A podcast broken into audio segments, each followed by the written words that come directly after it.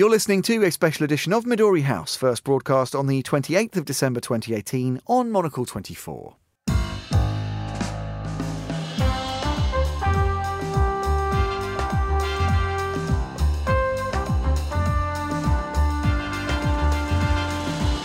This is a special edition of Midori House showcasing the best of Monocle 24's print extravaganza, The Stack. I'm Tom Edwards. Now, 2018 was a special year for The Stack as we spoke to a number of iconic names from across the print business. To start this special programme, a magazine that's always pretty high up on the reading list of many Stack guests, and I'm sure many of our listeners too. It is, of course, Apartamento. Not wanting to rest on its laurels, the title started a new project, Books, featuring a specific piece of work by a renowned architect. The first issue of the series is out now, and it looks at The Walker House by architect R.M. Schindler. Monocle's Fernando Augusto Pacheco spoke to the editor in chief of Apartamento, Marco Velardi, to find out more. First of all, I think that for us it's really important to um, say that we've been doing the magazine for 10 years, now almost 11, and we realized that we wanted to have new outputs and new outlets to publish ideas and eventually sometime even dig deeper in certain subjects. So I think that the first book in this series of homes um, by architects and a bit of an exploration of a typical apartamento team, but in a way more focused on architecture, was an organic step for us to move on. The first book happened a bit by chance when we were trying to like you know look in a certain topic and like architecture and homes and we stumbled upon Andrew Romano with his house, the Walker House, which was built by Schindler. And so it was a sort of, again, uh, one of those sort of lucky moments where we realized, okay, we had the perfect connection and a perfect way to start the series. And that gave us also a much stronger line for what we wanted to do. I guess the first book is out now and been out for a bit. And then the next one will hopefully be out early fall we're trying to keep up with it to print books. It's not as easy as making a magazine in that way. Well, and I have to say, of course, it's still very much the Apartamento brand, but there, there's a few differences here. You know, on the cover, it's a book, of course, and there's a lovely tone of purple and blue. I don't know how to describe, but it's a wonderful design as well. I think it's about exploring a bit, you know, what we built as a brand in terms of Apartamento, the magazine, and you know, the collaborations we did in the past and also try not to do the usual. I mean, the format is the same as Apartamento as well, so we wanted that to keep uh, the continuity, but also try new, more bold approaches sometimes. So the colors and the font are different, and they're trying to create a vibe of his own. At the same time, they're still very much intrinsically Apartamento. So it's a very natural step for us, and hopefully we'll bring more books that are not just about architecture, but eventually more into other topics that we're trying to dig deeper. Another thing I was going to say, you know, Apartamento is such a strong brand that, of course, you guys have a fantastic magazine, but but, but it became almost like more than that. We see uh, the guests here; they talk about Apartamento all the time. That has been an influence in what they do. So perhaps that's why you guys want to branch out to books and events and other things, right? In a way, yes. Everything. It's very much about. I think Monocle is a very fine example how things happen with an idea and purpose, but also organically when they're ready to happen. And and I think that's also a bit for us. We felt we were ready for books. We did a few things in the past, but they were not really structured as strongly as this series. It's a pleasure to hear that people talk about Apartamento. I mean, we're humble and still, you know, for us it's like a hobby, but um, we're glad that it became an influence for other people to make magazines and publications. And we should also mention that you know, the latest issue, issue 21, is in the newsstands now as well, yeah. and it's a massive tome. It does, it does have the same pages as the September issue of Vogue. well, I mean, you know, I guess we do the magazine only twice a year, so we have to try. We're growing steadily. I think it's been a quite a nice way of, of growing for us uh, since issue one. So yeah, I mean it's always a challenge because you know adding more pages doesn't necessarily make it easier for us because distribution weight and so many other things. Also people like to have a consistency in their spines i guess. They don't want too many issues they're changing. So you can't change too much. And marco perhaps you know after 21 issues i always ask to our guest about their business model. Uh, to, to be fair, I mean, you, you must have something to teach us as well. After 21 issues, and it seems that you guys are doing very well. Do you have any tips, or how does it work, your business model? Is it still, you know, subscription or newsstand sales? For us, it's really about uh, a mix. I mean, any any kind of happened very organically. We didn't really plan strategically whether we wanted to be more subscription or more direct sales, newsstands. But I think that definitely, I think that one of the major thing which I find important is really the distribution. I mean, you can have the best product you want, but if you don't focus your energy and money on distribution and the right mix of how you sell it, you will not definitely able to succeed. And I think it's much easier today because you can reach out to a lot of shops and people. But still, I think it's good to find the balance between major distribution and, and some direct. So my tip to new publishers: don't just focus only on the content, which is important, but really also on the distribution because it will eventually pay back over time. And of course, Mark, we're approaching the end of the summer. I'm very sad to say this. Well, not not quite there yet. I'm exaggerating. Yeah. What are you working at the moment? You told me that there will be a new book in the early fall. I presume you're working the the new issue of the magazine as well. Yeah, yeah, we have the new issue coming out beginning of November, which is issue 22, and then uh, the new book is definitely coming, which hopefully will be before that. And then we also have every year we've been doing um, a cookbook, which is a charity project we started. Um, couple of years ago, and it's a place where we combine like normally around a dozen chefs, which are not necessarily chefs, can be you know people that love food and cook, or where we ask to share a recipe around a, a topic. And again, this is the same format as Apartamento. It's a small hardback. We try to keep it consistent to what we do. We also have our 10 years anniversary book coming out in mid-October, which is not published by us, but it's published by another bigger publisher we tried the big coffee table format to see if Apartamento could stand it. And also, almost as a bit of a take on the classic interiors. It's called The World of Apartamento. You understand the joke there? Yeah. We think it's really putting together all the world that we have created and the worlds we put together. And I think it will be quite a pleasurable book for, for the readers and, and for the fans of the magazine. And Marco, finally, as a fan of the magazine, I, have been always curious. Of course, you feature amazing characters uh, in the magazine. What's the process like to choose uh, those people? Is it quite organic, or do you have a list of like, we must have those people and we must try them? We have a few people that we wish were in the magazine, like David Hockney, and we never managed to get there yet. I mean, even though we have uh, tried a few times. But there are also like many other ways where things happen and get suggested to us from a network of contributors and, and people that we find along the way. So I think that the major driver is curiosity. I mean, we're really curious about how people live, but also how people have lived in their stories. You know, and I think that's what combines it. Even if it's somebody who's like 90 years old or somebody who's like 25, I think it's always the same curiosity drives us to discover how they live and who they are and what they do. I have to say here, I, in the latest issue, I do. I'm addicted to that house from architect Juan Green as well. What mm-hmm. what a beautiful space, huh? I stumbled upon his work thanks to a book, and then I realized that it was like you know something that I wanted to know more. And then one thing leads the other, and then there was a really lucky possibility to interview him and feature him because that's the sort of the things that we always strive for, trying to find the unexpected gem and not the, the usual New York apartment mm-hmm. or uh, you know metropolitan situation. But that's also our mix. I mean, we're always able to find this kind of odd, different, and uh, slightly more dreamy place. And I think that's what Apartamento stands for. It's not just one thing or the other. It's a mix of everything.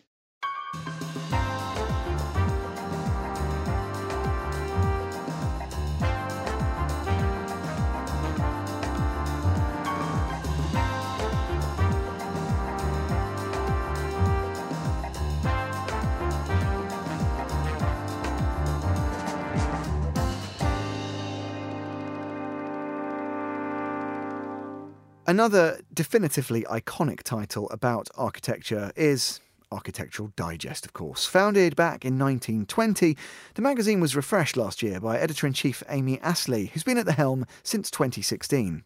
Amongst a number of highly successful digital projects, the title's grown its subscription base by more than a third in the last two years. Let's hear more from Amy Astley now. I started at House and Garden magazine, which was known as HG in the late late 80s early 90s i worked there. And no you don't fancy yourself an editor in chief at all when you're a kid.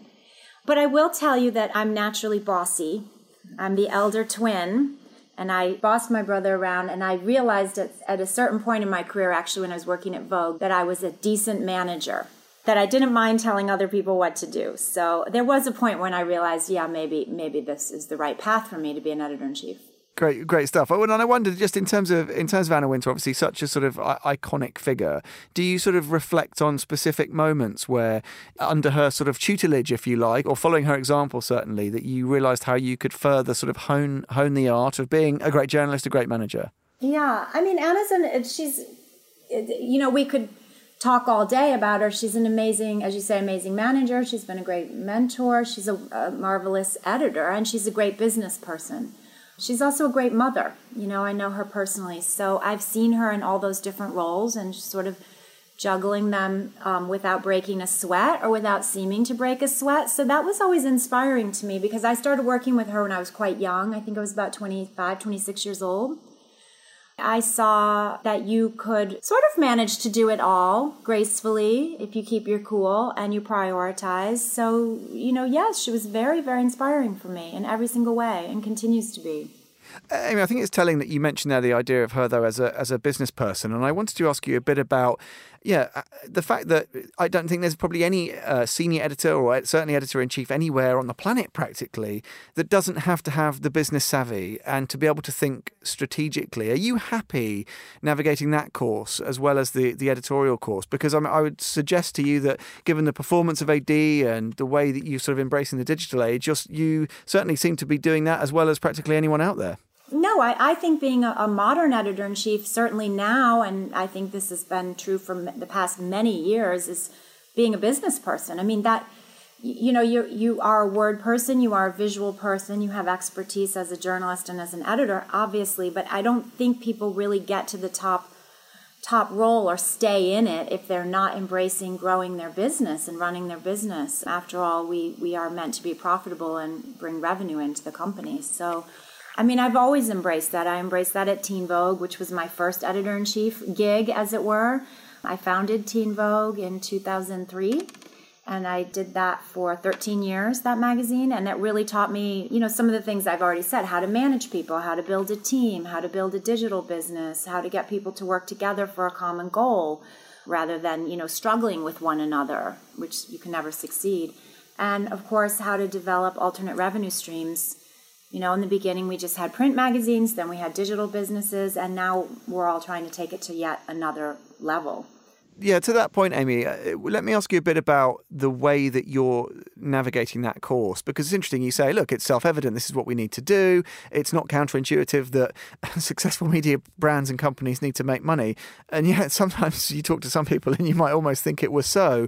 Um, yeah. Is that is that been about not throwing the baby out with the bathwater? not being looking for you know complete reinvention, but actually staying true to some of the values. Certainly in the AD case, that the magazine in all of its various iterations has actually been refining over many decades. Right. Well, AD, since you brought it up, is almost hundred years old. We'll, we'll, celebrate our hundred years in uh, 2020. It's a historic brand, it's a legacy brand, but obviously, when I started two years ago, I felt it just needed to be dusted off and, and modernized a little bit. I embrace the history of the magazine, absolutely, which has always been about the best in class in architecture and design. Um, but for me, that just meant, you know, as I say, bring bringing a little bit more up to date. You know, I want you to open the magazine and have it be a talking point, or look at the website and have it be a talking point, or the Instagram, and not have it feel sort of so inside baseball in the world of decorating that it's only speaking to a small group of people. And for me, that's part of embracing its role in the larger world and, and adding to its, you know, its growth as business. And what about the metrics involved in that case then, Amy? Because it's interesting that you often find, certainly people who are coming sort of explicitly from the commercial side, talking about relevance and impressions and making an impact with readers or viewers if they're looking online. How do you think it's most important to go about quantifying that reach, or is there a, a, little bit of kind of magic dust, a bit of the sort of almost unquantifiable about it, and that's how it just lives in the beneath the whole sort of umbrella of AD, all of the facets of it? Yeah, I mean, your questions are really good ones for me. I think we ha- you have to do everything. I think you have to be everywhere, succeeding everywhere, but each platform is different. To me, the print platform is the most special, most exquisite labored over piece of the AD brand. You know, we have the luxury of time. We work on the issues about three to six months out. The nature of print is that you can try to make it your most perfect representation of your brand. It's also the most monetized piece of our business. You know, since you're asking me a lot about business, that has historically been for Condé Nast and most publishers in print, you make the most money in advertising. That is still true for our brand. And AD is a brand that I think people really want to experience in print. They want to see it. They want to flip through the houses on the piece of, on paper, and they keep the magazine. It doesn't get tossed into the recycling bin. So everything about AD print product is very, very special and unique, and contributes to its legacy and to the feeling of gravitas around it, but also to the longevity of the brand. You know what I'm saying? Like people want to keep it, they want to reference it, they want to put it on their cocktail table, or they want to put it in their library. That's a really special thing that I cherish about the magazine, and I've just tried to make it even more AD, more special, and more what I say to the team when people, or to outsiders when they say, What are you looking for for AD? I always say, Best in class you know, if the house is traditional, if it's modern, I want a John Pawson if it's going to be a modern house. You know, if it's traditional, I want the best traditional house. If it's going to be really pretty, I want it to be like over the top pretty that sort of prompts me to ask you a bit about the the actual sort of editorial processes then for you for you and your team. I'm just leafing through the May issue. Lovely, rich, warm, inviting interiors. As you say, you want to almost sort of walk in through through the page. They they sort of coaxing you in. What are those editorial? I'd love to be a fly on the wall in the editorial meeting. How, how do you how do you what do you include? What ends up on the cutting room floor? Right. I mean, it's a great question. So I go back to best in class. We are pitched and shown so many more houses than we could possibly photograph in our 11 issues. There are about usually about five houses per issue in what we call the well, which is the section of the magazine without advertising, sort of the center of the book. And again, I'll always go back to best in class because I think that people understand what that means. I think the reader understands if they're seeing best in class, the advertiser, my staff, my contributors. It's something I learned at, at Vogue. Everybody has to understand what are the values and the look and the sensibility and tone of your magazine. It really helps that way that so that writers, photographers, editors are not pitching me a lot of things that are not AD. You know, I want people to understand whether they're in the industry buying ads, whether they're the reader, or whether they're people who work for me, what is AD? And that's my job as an editor in chief to, to make that feel very clear. Now, within that framework, I'll show a lot of variety. You know, so this issue you mentioned, it opens with a Jacques Grange house in Palm Beach. It's it's an old house built in the 30s. It's very beautiful and sumptuous and has a grand. It's easy, but it's grand. Then we go to Cara Delevingne's house in London, which is kind of wacky and fun and young with a lot of Memphis in it and that sort of 80s mood. And then we went to Patrick Perrin's house in Comporta, Portugal, which is a visit to a beautiful beach house that's very laid back and, and bohemian. So, you know, it's all about that mix. But again, I'll always come back to best in class. Well, it, that strikes me as interesting, Amy, because obviously Best in Class is great editorially, but Best in Class presumably costs money as well. And this is something we wrestle with at uh, Monocle, of course. If you want to get your journalists out to write the stories, they need to be really, eh, you know, immersed in the scene. You want to have photographers there shooting on film. These things are all expensive. Is that ever another balancing act you have to strike? Uh, we mentioned, of course, AD is part of the the extraordinary and vast global Condé Nast stable. Are you having to kind of balance the numbers, or do you have lots of freedom to pursue that that best in class goal? And and the commercial imperatives are there, and you and your team are aware of them them, but they're not defining you or restraining you. I honestly have never felt that money equals creativity or equals quality. And there's so many examples of that all over the world, not just in magazines and certainly not just in homes. So I don't equate one with the other. And again, I'll go back to my Teen Vogue days. It was a startup. I ran it for 13 years, and I always felt that I was in startup mode. You know, it was always a little bit scrappy. I like having a lean team. I know who works here. They know me. We talk a lot. I don't have vast numbers of people kind of milling about and not doing their job. I have a small, lean team of people who are really productive and who are galvanized and energized by their workload, actually. So I'm not afraid to run a lean team with a budget, you know. But that said, it's Conde Nast. AD is a very successful magazine. We do have budgets to work with. It's not like we're trying to spin you know gold out of straw. We do have budgets. We do use the best photographers. We do have a travel budget to go to comporta to go to palm beach to go to far-flung places. Uh, we've been to lebanon. We've been to india. You know that's how i choose to spend the money.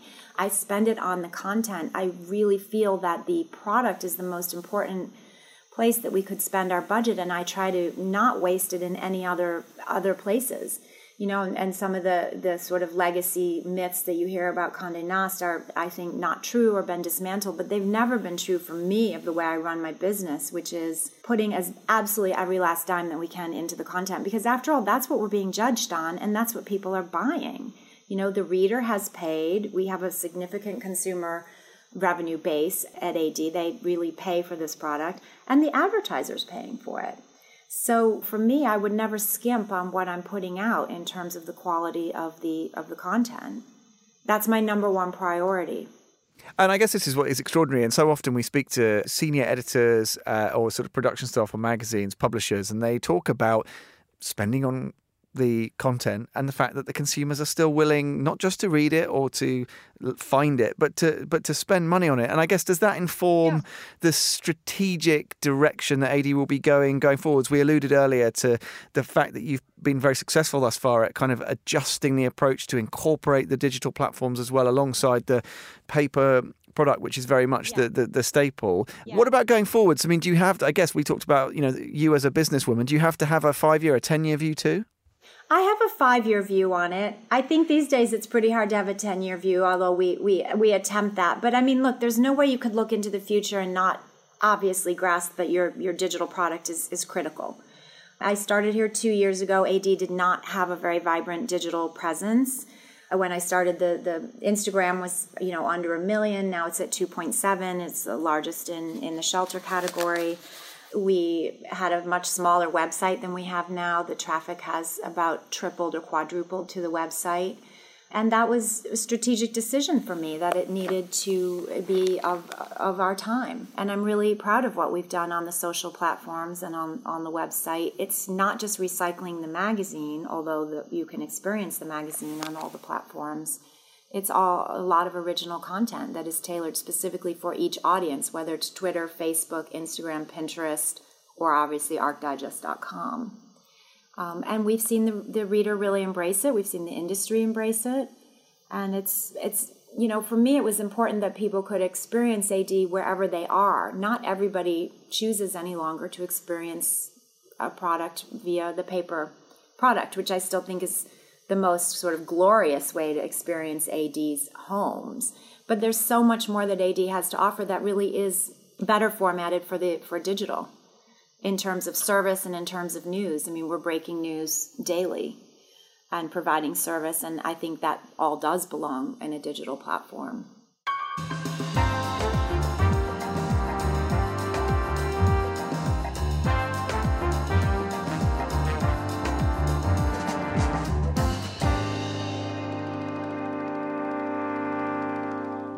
Finally, on this special edition of the programme, we celebrate 30 years of Men's Health, one of the best selling men's titles in the world.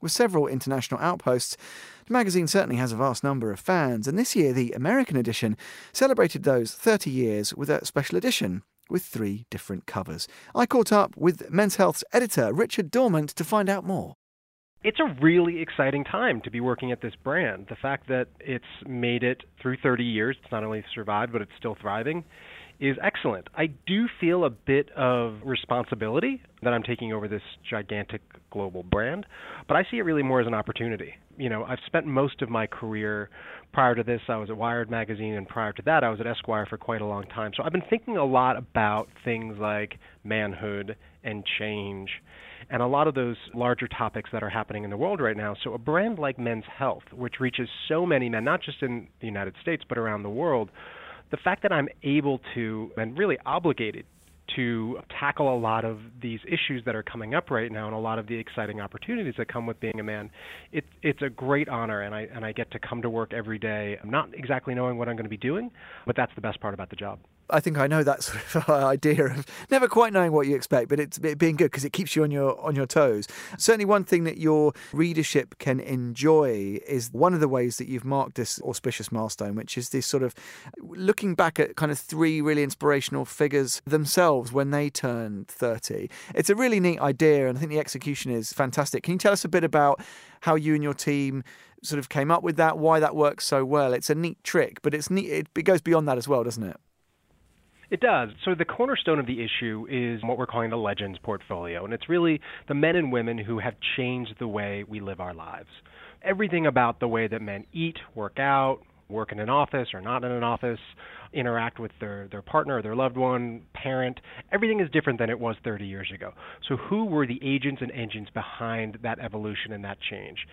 In this Legends portfolio, we identified the 30 people who were behind all of that change, and we're celebrating them we wanted to put a, an extra spotlight on three of those figures who really changed very essential things about how we think about issues of fitness and wellness. So the first cover we chose was probably the most obvious, who was Arnold Schwarzenegger, who's had a, just the most remarkable life, both in entertainment and politics and, and public service. And through it all, he has incorporated fitness and strength and changed the way we think about those words in a very real and lasting way. The second figure that we chose to shine a spotlight on is Magic Johnson, who, you know, I'm 39 years old, so I grew up, you know, for for most of my early life, he was, you know, a superstar basketball player. That's all he was. He was the guy that everybody wanted to be. And then suddenly, in the early 90s, he became something else entirely. And he has sort of emerged as this avatar, this representative of not only surviving but thriving and being a touchstone for so many people when it comes to the way that he has handled and lived with the HIV diagnosis. So we wanted to celebrate him. And our third was perhaps the most unusual because he actually never made it to the age of 30. It was a guy named Pat Tillman, and I'm not sure if your audience in the UK knows who he is, but he was a U.S. Army Ranger who started out as a professional football player here in the United States, but after 9/11, he retired from the NFL and he joined the army. And he was killed in Iraq in during a friendly fire skirmish by the U.S. Army, and it resulted in you know there are a lot of there's a lot of confusion about the circumstances under which he died. There remains a sort of public battle over his legacy and what his death means across America. And we really wanted to shine a spotlight on him as a way of looking at how issues like service and sacrifice have really changed over the last 20 years. Because again, uh, here in America, and, and I believe in Britain as well, I mean, we've really been at war for longer than any other time in our history. And so, what has that meant to an entire generation of American men? So, between those three covers Arnold Schwarzenegger, Magic Johnson, and Pat Tillman we, sort of cover the waterfront and focus on three areas of our lives that have really changed a lot. And to your point, we showed each of them as close to 30 as we could. Arnold and Magic, we got them at 30.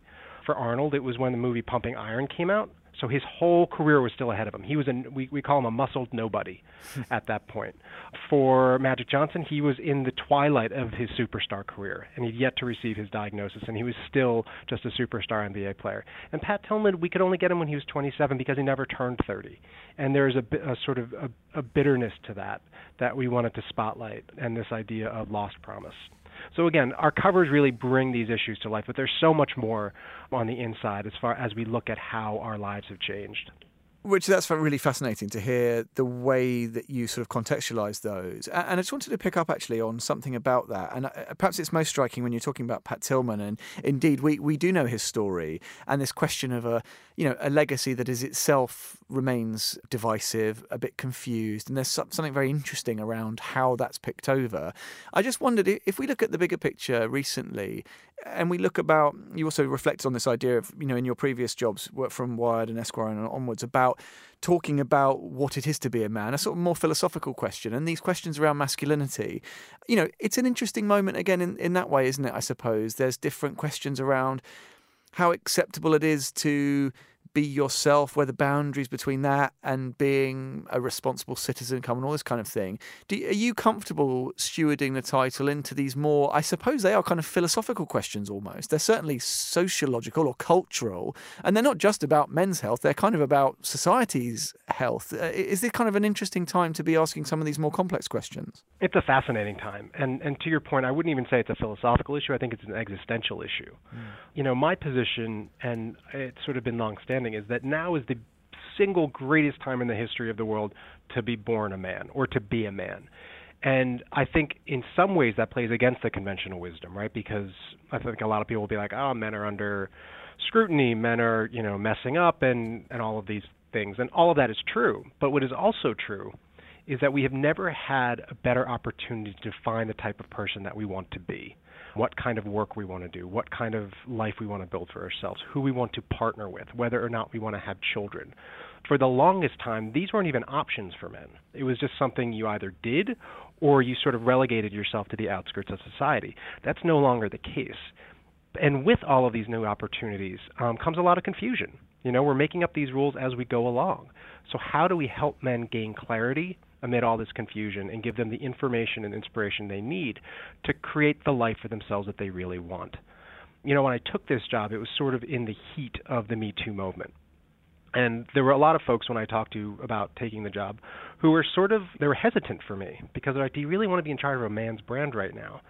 And I just think that made it that much more appealing to me because again, I think most men really do want to be better and most men really do want to understand what's happening in the world particularly as it relates to how they're interacting with women, but they don't know how or maybe they're feeling defensive about it.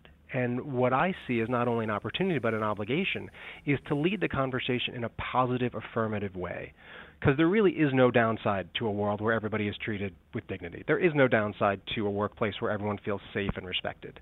That's good for everybody. So, how do we bring men into the conversation in a positive and affirmative way that makes everybody understand that all these conversations are good and that we're building something positive here? And what's more, if we're not part of the people building it, it's going to be built for us. And that's a lose lose proposition. So I'm really trying to encourage these conversations and for men to be proactive in both their personal relationships and their professional relationships with trying to understand how they can be better at what they're doing. And just on that point more broadly, then, I wonder about this idea of the, the aspirational side, I suppose, of, of men's health, because I, again, it's a bit of an old and probably a slightly sort of tedious question that you get asked about. Well, hang on, where does the line fall between being aspirational and representing men as men should aspire to be, and also setting targets that are maybe unrealistic? And again, the old canard about you know, well, you show people with six packs, and you know, people don't they feel cut off from that, and it they can aspire, but it's not sort of a practical thing. Do you sort of reject that? Notion out of hand and say, look, you know, yeah, it's good to have targets, it's good to have ambitions, it's good to have things that maybe remain tantalizingly out of reach, but that doesn't mean we shouldn't make those depictions. We shouldn't show show those representations. I think the whole six pack abs thing is a little bit like the way that some women's magazines will will do like 25 different ways to drive him crazy in bed. I think there is a certain honor among thieves with our readers that we're not we're, we do not mean six packs abs all the time in the most literal sense we mean it as a goal and not a guarantee. We are all sort of working toward being fitter, stronger, faster versions of ourselves. A lot of us aren't genetically equipped to be, you know, to have six pack abs. And I think most people understand that. But to have a goal in mind that sort of keeps you moving forward is something that I personally find really useful in my own workout routine. But I think for a lot of people is just something that's really motivating. One of the things that we've been really trying to do here at Men's Health since I've taken over is really expand what we mean by health. So yes, there is strength and power and flexibility and mobility and all those sort of core competencies that the magazine has done so well for the last 30 years. But we're also expanding it well beyond what you do in the gym. We're doing a lot on mental health now and how men can really sort of come to understand with and negotiate things like anger, anxiety, and depression. We're looking at things like work life balance and parenting and sex and relationships so that men can really optimize themselves in these new arrangements. There are lots of these are all the different things that make up a healthy lifestyle, and there's really no reason why a publication called Men's Health can't really own all of those and help our readers in a positive way do you have to try and keep men's health apolitical, I suppose, editorially? Are, are, you troubled by that? Because this is an issue that is relevant and it does affect men's health, societal health in these ways that we've been talking about.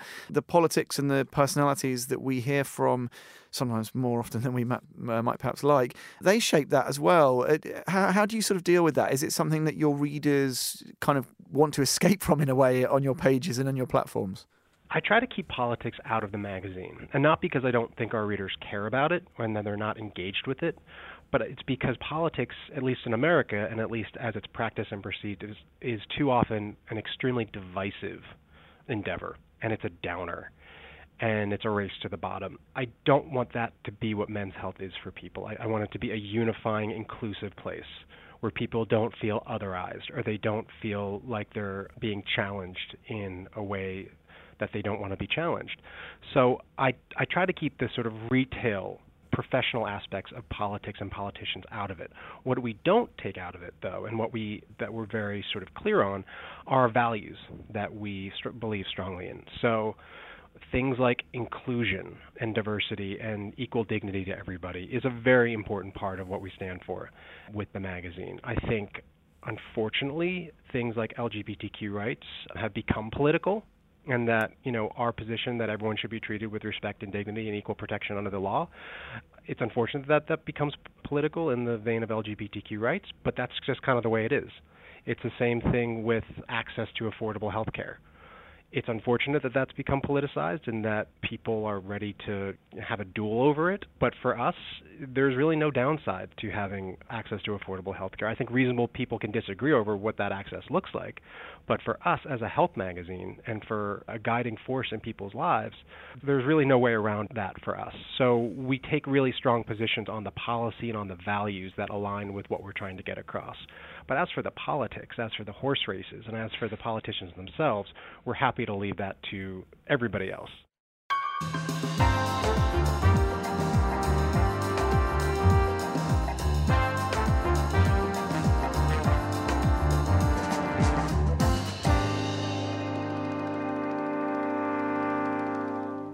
And that's it for today's special edition of Midori House, featuring content for the stack dedicated to some of the icons of print. Now, tomorrow morning, London time, the stack is back, and it will in itself feature more icons from the world of print who we've met over the past 12 months, so do be sure to tune in tomorrow. In the meantime, thanks to our producer Fernando Augusto Pacheco and our editor Cassie Galpin. I'm Tom Edwards, thank you very much indeed for tuning in.